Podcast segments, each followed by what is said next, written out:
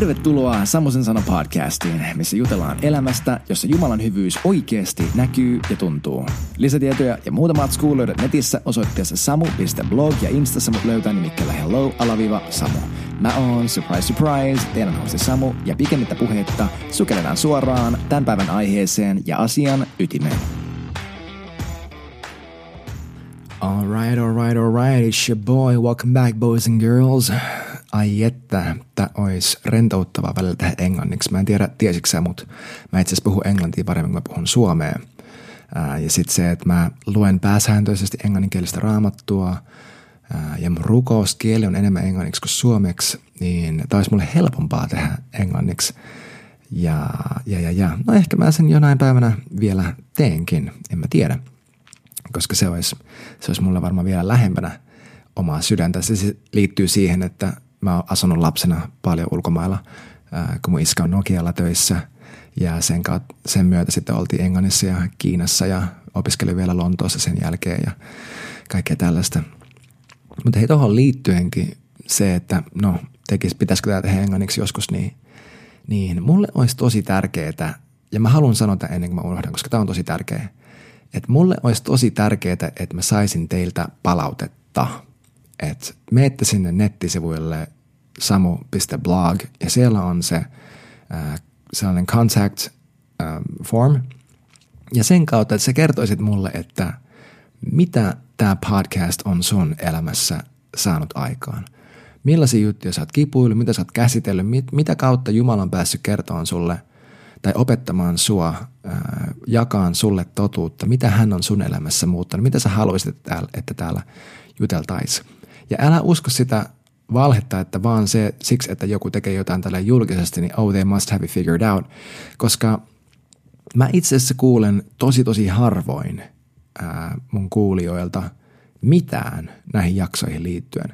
Ja tosi usein ja enimmäkseen, kun mä näitä äänitän, mä äänitän nämä ja valitsen nämä Ää, aiheet ja kaikki täysin uskon varassa. Sille, että mä luotan, että jos Jumala on puhunut mulle, että mun pitää tehdä nämä, niin ne myös löytää kuulijansa, kun mä oon hänelle uskollinen ja mä ää, uskallan puhua niistä aiheista, mitä hän mun sydämelle laittaa. Niin mä, no kaikki tämä sanoakseni, että, sanoakseni, että mulle olisi tärkeää kuulla teistä jotain, että jos tää on tehnyt sun elämässä mitään, niin please kerro mulle. Kyllä, jopa sinä, joka ajattelee, että no ei mun tarvii, koska niin moni muu varmasti menee ja tekee sen. Ei vaan just sinä.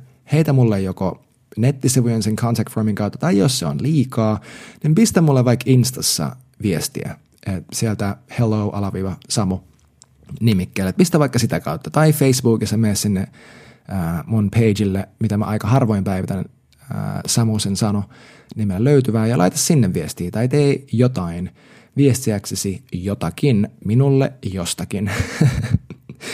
Mutta olipas pitkä intro. Sukelletaan suoraan tämän päivän aiheeseen ja asian ytimeen, niin kuin mä lupasinkin. Ja mä haluan jatkaa siitä, mihin me viime jaksossa jäätiin, missä me puhuttiin siitä, että mitä ristillä tapahtuu ja miksi. Sen jakson nimi oli Viha, vaatimus ja rakkaus. Ja kiteyttääkseni pointti oli se, että Jumala ei lähettänyt Jeesusta kuolemaan ristillä siksi, että hän niin vihasi syntejä, oli niin vihainen ja hänen vaan piti saada tämä viha jotenkin tyydytettyä, koska hän on sellainen nälkäinen hirviö, hirviö, jonka vaan oli pakko saada vetää jotain turpaan siksi, että me oltiin tehty niin väärin ja huh, onneksi Jeesus tuli ja, ja otti turpaan isältä, jotta meidän ei tarvisi. Hän ei myöskään ollut puhtaasti tuomari, jolla vaan oli tällainen standardi, mikä piti täyttää, ja hän ei pystynyt olemaan itse itsensä kanssa niin, että ihmiskunta ei täyttäisi tätä standardia, ja me ei kelvattu hänelle, niin huh, onneksi Jeesus, koska Jumala oli niin pettynyt meihin, että hän sai sentään lähetettyä oman poikansa kuolemaan ristille ja elämään täydellisen elämän ja ottamaan meidän syntemme, jotta me saadaan hänen papukajamerkkiä, ja nyt me kelvataan Jumalalle. Et ei, hän ei myöskään ole sellainen, vaan Jumala lähetti Jeesuksen, ja Jeesus tuli omasta tahdostaan täysin Jumalana, täysin ihmisenä ja kuoli meidän puolesta siksi, että Jumala rakastaa meitä. Ja se risti on Jumalan kaikkein kirkkain rakkauden osoitus. Ja se, mitä sä rististä ajattelet, määrittelee, mitä sä Jumalasta ajattelet. Koska sä et voi erottaa sitä, että hän on tehnyt kaiken nimenomaan ristin ja ylösnousemuksen kautta tuoda, palauttaakseen sut yhteyteen hänen kanssaan. Sä et voi erottaa sitä, sitä, mitä hän tekee, siitä kuka hän on, koska toisin kuin me, Jumalan jokainen teko jo juontaa täysin siitä, millainen ja kuka hän on. Eli mitä sä rististä uskot, on tosi tärkeää. Mutta me jäätiin siihen, että, että miksi risti, miksi nimenomaan risti? Että miksi ei joku muu juttu? Miksi se piti olla risti? No mä haluan puhua tästä vähän tänään. Ähm, joku, heti kun me lähtään käyntiin, mä haluan mainostaa N T. Wright, eli N T two V R I G H T, N T. Wright-nimisen kirjailijan kirjaa The Day the Revolution Began, joka on aivan huikea teologinen tutkimusmatka siihen, että miksi risti. Ja kaikki, mitä mä tänään puhun, juontaa myös, tai tämä niin keskeisin pointti juontaa tämän, siitä, niistä asioista, mitä mä tästä kirjasta opin. Eli mee ja tsekkaa, se löytyy äänikirjana sieltä sun täältä ja myös fyysisenä kopiona. Mutta mä haluan lähteä liikkeelle sillä, että risti ei ollut, jos et sä tiennyt, niin mitenkään uniikki tapaus Jeesuksen kohdalla. Vaan risti oli sen aikaisessa Rooman valtakunnassa, se, se oli valittu ja Rooman lemppari, niin kuin imperiumin lempitapa teloittaa ää, tällaisia niin kuin pahoja, pahoja kriminaaleja ja nimenomaan ihmisiä, jotka halusi niin kuin kapinoida Rooman imperiumia vastaan. Ää, se oli he, heidän lempitappamis- ja teloituskeino ää, silloin, kun haluttiin täysin nöyryyttää joku henkilö. Risti ei ollut mitenkään kätevä tapa tappaa, se ei ollut mitenkään kä- kätevä teloituskeino. Se olisi paljon helpompaa vetää joltakin pää irti miekalla, äh, mutta ristiä käytettiin silloin, kun se oli heille tärkeämpää tehdä tästä ihmisestä ja tästä kapinallisesta tai kenestä ikinä äh, esimerkki muille ihmisille, että tästä, tämä siitä seuraa, kun sä yrität kapinoida Roomaa vastaan, kun sä yrität jotenkin niin kuin rimpuilla keisaria vastaan, niin tätä sitä seuraa. Ja sitä käytettiin nimenomaan häväis, niin kuin häväistäkseen ihmisiä. Ja niin kuin mä sanoin, tämä ei ole mitenkään uniikki tapaus Jeesuksen kohdalla, koska Jeesus voisi sanoa, että hän varttui ja kasvoi ristin varjossa. Että Jeesuksen elämän aikana, tai sanotaan, että sen, sen sadan vuoden aikana ennen kuin Jeesus oli ristillä, niin ei olisi yhtään kaukaa vedettyä, että Israelissa ja sen ympärillä ristinnaulettiin kymmeniä tuhansia ihmisiä. Et historiasta löytyy yksikin sellainen tapaus, missä äh, ristinnaulettiin Jerusalemin ulkopuolella niin paljon kapinallisia, että siltä koko alueelta loppui puu kesken. Äh, ja se, se oli niin tiedettyä, niin selkärankaan hakattua, kuinka järkyttävää ristillä kuoleminen on, että Jeesus tiesi siitä, kun hän varttui. Ja mä voisin kuvitella, että myös Jeesus pienenäkin lapsena ja elinikänsä aikana, ennen kuin he itse meni ristille, hän näki, kun ihmisiä kuoli ristillä. On jopa tällainen esimerkki, missä Rooman valtakunnan aikaan, muutamia satoja vuosia ennen Jeesuksen kuolemaa, jos mä oikein muistan, niin ristinnaulittiin kokonainen tällainen, mikä on suomeksi insurgents, tällainen niin kuin, äh, vallankumoukseen liittyvä joukko. Ja nämä tyypit ristiinnaulittiin pitkin äh, sen ajan yhtä käytetyintä tällaista noin sata viisikymmentä kaksisataa kilometrin valtatietä, about viisikymmentä sata metrin välein. Silleen, että sä et voinut kulkea Roomaan jatkuvasti kulkematta ohi tällaisten mätänevin, niin kuin risteillä mätänevien ruumiiden ja puoli kuolleiden, puoli elävien hahmojen ohi. Et tämä oli Rooman valtakunnan, joka oli sen aikainen, voisi sanoa, että maailman valtias, niin heidän ykköskeino häväistä ja tuottaa pelkoa ihmisissä. Niin miksi risti? Siis miksi Jeesus nimenomaan kärsi tuohon aikaan ja tuolla tavalla? Tavalla.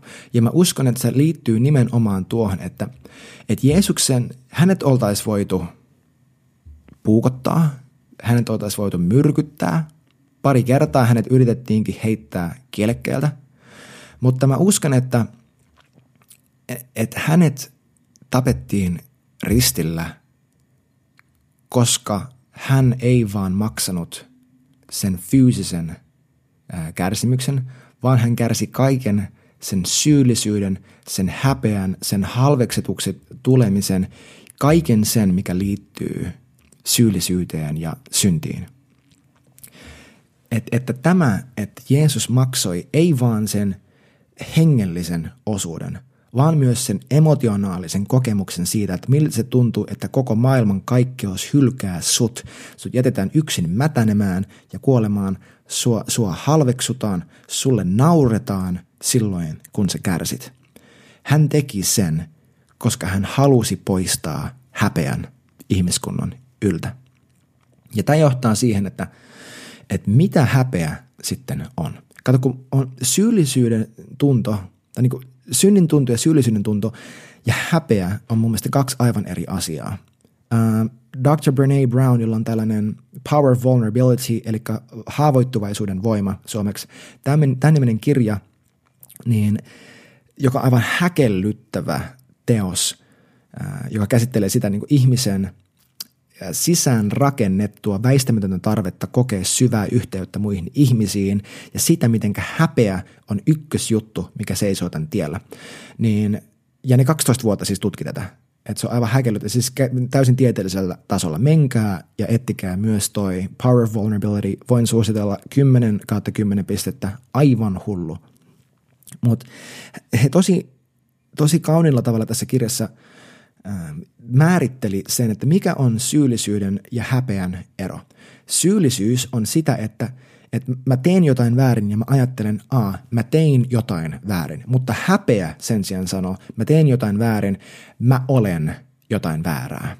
Että häpeä on identiteetin taso, missä me identifioidaan itsemme sen virheen kanssa ja määritellään itsemme jotenkin vääräksi, kelpaamattomaksi, riittämättömäksi sen kautta, mitä me tehtiin.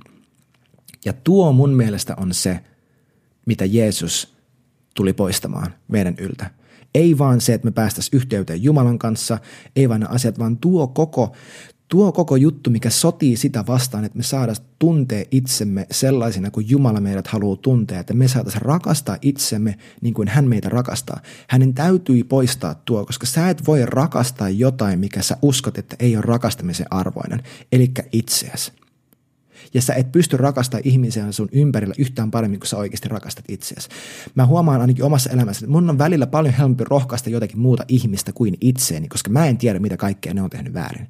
Mä en tiedä, mitä kaikkea he on ajatelleet väärin. Mä en tiedä jokaista epäilystä ja kaikkea sitä, minkä kanssa he kamppailevat. Sen kautta mun on helpompi jakaa heille rohkaisua kuin itselleni, koska mun on helpompi tuomita itteeni siitä, että mitä mä oon ja mä en ole tehnyt. Mutta pitkässä juoksussa ne rohkaisun sanat, mitä mä annan jollekin muulle, siitä paikasta lähtisi, että mä en muka riittäisi itse. Ne ei tuota mitään pysyvää elämää siinä ihmisessä. Mutta mä voin sanoa, ja mä oon nähnyt tämän kerta toisensa jälkeen, että kun mä rakastan itseäni, kun mä tiedostan, että kuinka hyvyks, hyväksytty mä Jumalan silmissä oon, ja mä siitä paikasta rakastan jotain toista ihmistä, ja mä välitän heille ei jotain kivaa psykologiaa, ja jee, sä oot ihan hy- hyvä ihminen, kyllä sä kelpaat, ha ha ha, ei, vaan mä olen heille se rakkaus, mitä mä saan Jumalalta itse kokea, ja mä oon heille se rakkaus, millä mä itseäni rakastan niin kuin Jumala mua rakastaa. Se muuttaa niiden elämän. Ja mä oon nähnyt ton kerta toisensa jälkeen. Rakkaus muuttaa kaiken. Ja se alkaa siitä, että sä hyväksyt sen, että sä olet rakastaminen, rakastamisen arvoinen. Because he said so. Ja that's it. Jumala rakastaa sua, koska hän rakastaa sua. Ja sun täytyy rakastaa itseäsi. Ei vaan, että sun täytyy, vaan sä saat ja se on sun etuoikeus, koska hän rakastaa sua. Se ei ole hankalaa, se ei ole mitenkään vaikeaa, koska hän on poistanut häpeän sun elämästä. Hän on poistanut sun elämästä ristillä sen huutavan äänen, joka sanoo, että sä et kelpaa, sä et riitä, sä et ole tarpeeksi, sä et ole aivan, liik- että sä oot aivan liikaa. Mä sanon jo tähän paikkaan, että sä et oo mitenkään liikaa ja sä oot enemmän kuin tarpeeksi.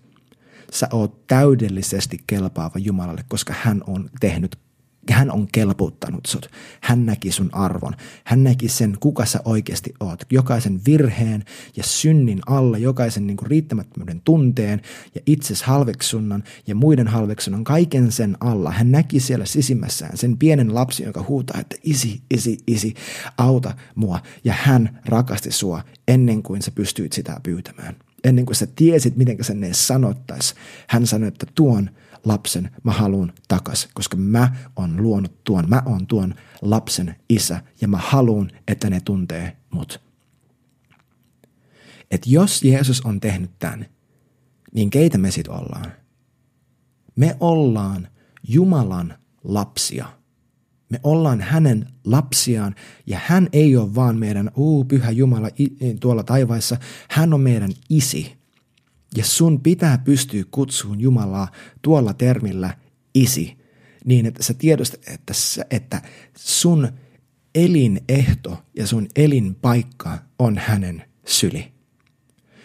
Sun ja Jumalan välillä, jos sä uskot Jeesukseen, jos sä oot syntynyt uudesti, jos sä, mä, mä sanon tähän väliin, että jos et sä oo koskaan äh, ottanut Jeesusta vastaan sun vapahtajaksesi, sun täytyy tehdä se. Ja mä annan sulle kohta siihen mahiksen. Mutta jos sä oot jo sen tehnyt, sun ja Jumalan välissä ei ole mitään, mikä erottaa teidät. Mä haluan lukea roomalaiskirja kahdeksasta äh, jakeesta neljätoista seitsemäntoista äh, tällaisen pätkän. Kaikki, joita Jumalan henki johdattaa, ovat Jumalan lapsia. Te ette ole saaneet orjuuden henkiä eläksenne jälleen pelossa, vaan te olette saaneet lapseuden hengen, jossa me huudamme Abba, joka hebreä tai aramea tarkoittaa, että isi, isä. Henki itse todistaa meidän henkemme kanssa, että me olemme Jumalan lapsia.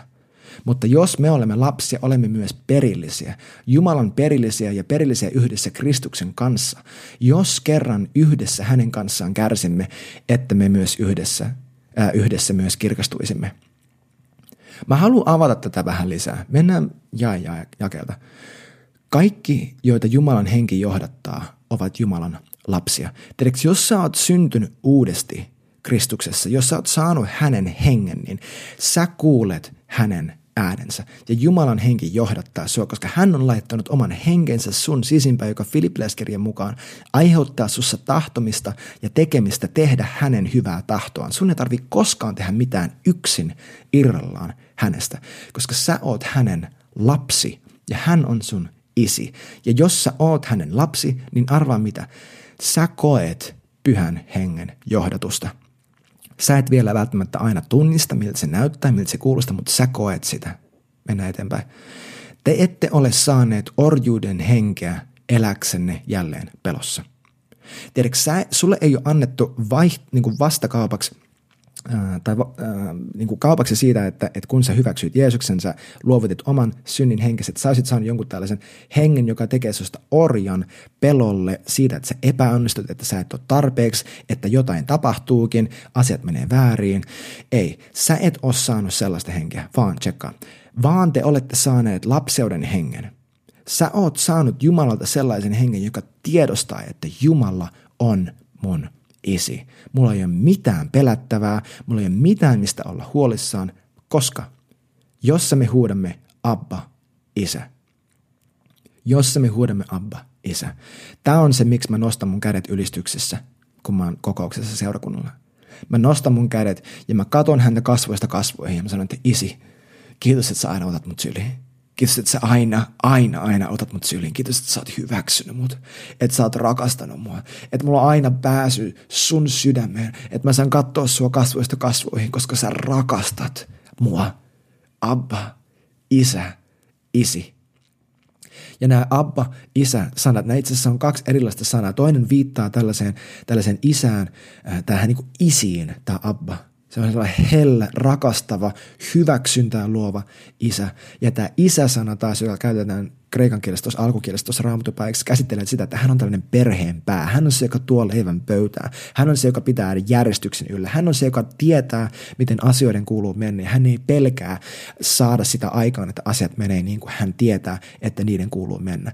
Et siinä on saman aikaan se täydellistä hyväksyntää ja turvaa luova nallekarhu isi, jonka syliin aina päästään, ja se isä, joka katsoo saa silmiä ja tietää, että mä tiedän, että sä pystyt paremmin, koska mä tiedän, kuka sä oot, koska mä rakastan sua. Mennään eteenpäin. Henki itse todistaa meidän henkemme kanssa, että me olemme Jumalan lapsia. Tämä on yksi paikka, mistä, mistä sä tiedät, että ootko sä syntynyt uudesti vai et. Kun joillekin on tämä, että, että mä en tiedä, että on, no, mä, mä valitsin, että Jeesus on mun Herra, mutta en mä tiedä. Jos sä oot tehnyt, sulla on selkeys sun sydämessä ja sä tiedät. Sä tiedät, koska Jumalan henki sussa itsessäsi todistaa, että sä oot Jumalan lapsi. Ja se ei ole juttu, mitä sun tarvii itse itsellesi vakuutella, koska hän vakuuttaa sua. Sä päästät irti siitä, että sun tarvii tehdä mitään ansaitaksesi sitä, kuka hän on, tai sitä, kuka sä oikeasti oot. Ja sä annat pyhän hengen sussa todistaa me sun hengen kanssa, että sä oot Jumalan lapsi. Ja tiedäks, kun sä hyväksyt sen, että sä oot Jumalan lapsi, niin pyhä henki myös todistaa sitä käytännössä. Että et niin kuin ton, onko se korintolaiskirjeessä, äh, olisiko se eka korintolaiskirja kolme vai toinen korintolaiskirja kolme, missä lukee se, että kun me nähdään hänet sellaisena kuin hän on, niin me muututaan sen kaltaiseksi. Ja toi oikeasti on totta. Sun ei tarvii jotenkin omassa voimassasi oppia rakastaan ittees paremmin, vaan sä, vaan sä päästät irti siitä, että isi, mä oon nyt aivan rehellinen, mä en tiedä, miten rakastaa itse itteeni. Näytä mulle, miten sä mua rakastat. Ei, jotta mä voisin tehdä sulle enemmän asioita tai jotenkin parempi kristitty tai ihminen tai isä tai yrittäjä tai, tai mitä ikinä, vaan koska mä, sä rakastat mua. Ja se rakkaus tulee muuttamaan sun elämän. Joka päivä, joka hetki, aina kun sä käännyt hänen puolensa, niin se rakkaus on aina odottamassa sua, ennen kuin sä edes käännyt. Mennään eteenpäin. Mutta jos olemme lapsia, olemme myös perillisiä. Jumalan perillisiä ja perillisiä yhdessä Kristuksen kanssa. Tiedätkö, sä et ole vain niin kuin nipin napin pelastettu, tuotu nollis, niin kuin pakkaselta nollille, niin että sä pääset sisään Jumalan huusholliin. Vaan kun sä pääset sisään, niin susta on tehty perillinen. Sä saat kaiken sen, mitä Kristuksella on. Toi on se, mitä tarkoittaa, että perilliseen yhdessä Kristuksen kanssa. Englanniksi se menee co-heirs with Christ. Ei joint heirs, silleen, että se on niin kuin fifty-fifty, että okei, Jeesus saa puolet ja me saadaan puolet, vaan co-heirs. Eli sä saat kaiken sen, mitä hänellä on, ja hän saa kaiken sen, mitä sulla on, ja kaikki se, mitä teillä on, on jaettua ja yhteistä. Tää on, tiedätkö, toi on sitä, mistä Jeesus rukoili Johanneksen evankeliumin seitsemäntoista luvussa, että me oltaisiin yhtä niin kuin me, hän on yhtä ja Jumala on täysi yhteys ja me ollaan yhtä häntä ja hän on yksi meissä, me hänessä, hän meissä, me Jeesuksessa, Jeesus isässä, isä Jeesuksessa, henki meissä, kaikki tämä. Että me ei enää erotella itseämme meidän ajatusten tai identiteetin tasolla siitä, että millainen hän on. Tämä on se, miksi Uusi testamentti on niin häkellyttävää luettavaa. Paavalin kirjeet varsinkin, että aina kun, me, aina kun siellä kerrotaan Kristuksesta mitään, siellä kerrotaan jotain susta. Raamattu on kirja, joka käsittelee Jeesusta ja Jeesus kertoo sinusta, koska sellainen kuin hän on, sellaisia me ollaan tässä maailmassa, tuo Johanneksen eka, ekassa kirjassa. Aina kun se, Raamattu paljastaa sulle Jeesuksesta jotain, se paljastaa sulle myös jotain susta, koska silloin kun sä uskoit häneen, sä sait hänen hengen ja susta tuli samanlainen ja yksi hänen kanssaan. Come on, tää on tosi hyvä, tosi tosi tosi hyvä. Et, ja tää on se, mistä toi tuhlaajapojan, äh, vai pitäisikö sanoa tuhlaaja isän vertaus kertoo, se, että tää äh, löytyy Luukkaan evankeliumista, menkää lukekaa. Mutta kun tämä poika palaa kotiin törsättyään tai, tai niinku tuhlattuaan koko perinnön, minkä hän oli ensinnäkin pyytänyt ennakkoon omalta isältään, sanoi, että hei faija, mä toivoisin, että sä olisit jo kuollut, koska mä haluan vaan kaiken, mikä on mun.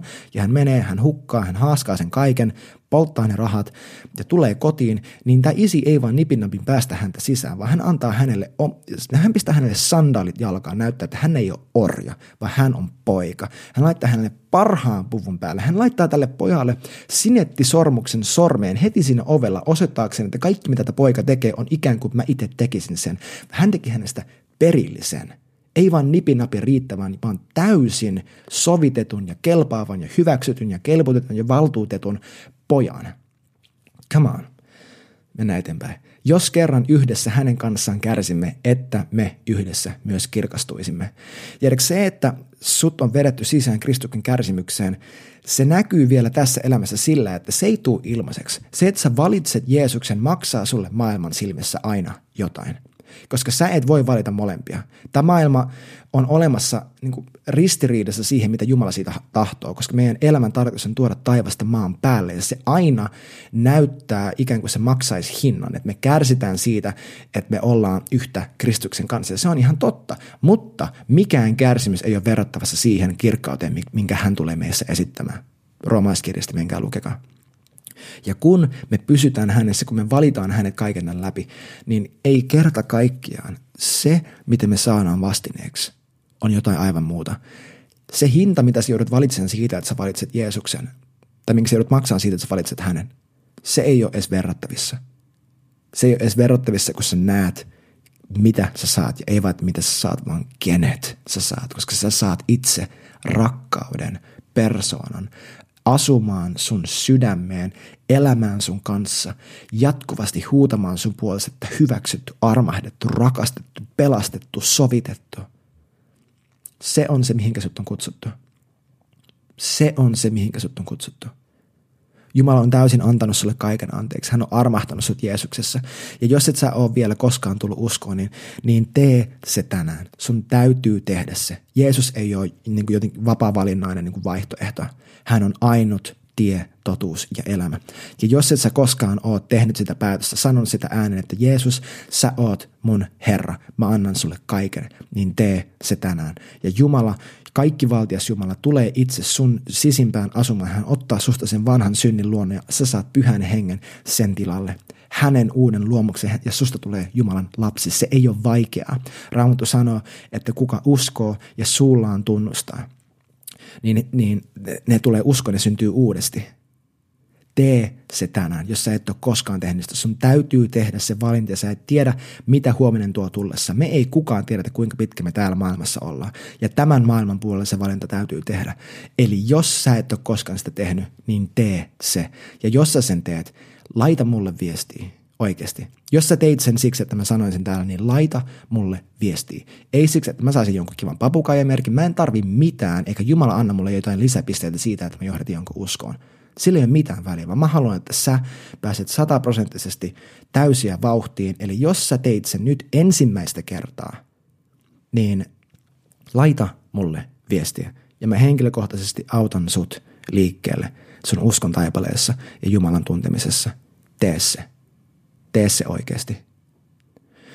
Ja vielä kun mä tiedän, että me ollaan vedetty jo nyt pidempään kuin yleensä, mutta mä haluan vielä lopettaa tähän, että, että mä haluan kerrata sen, että synti ja sen tuoma häpeä on oikeasti poistettu sun elämästä. Se on oikeasti poistettu sun elämästä. Mä, ja mä, seuraavassa jaksossa me tullaan käsittelemään sitä, että miltä parannuksen teko näyttää, miltä se näyttää elää hyväksynnästä käsin, miltä se näyttää elää synnitöntä elämää, miltä pyhyys näyttää meidän elämässä. Koska meidän tiedeksi ei tarvitse ruoskia itsemme siitä, mitä me tehdään väärin tai mitä, me, mitä hyvää me ei tehdä oikein. Koska hän rakastaa meitä. Sä oot täysin rakastettu ja nähdään taas ensi viikolla. Se oli hei kuulkaa siinä tämän jakson osalta ja kiitos, että sä olit mukana. Lisätietoja ja muuta matskua löytyy tosiaan netissä osoitteessa samo piste blog ja mut löytää instassa nimikkeellä hello alaviiva samo. Muistakaa laittaa hyvä kiertämään ja silmät tuo loppuviikkoon.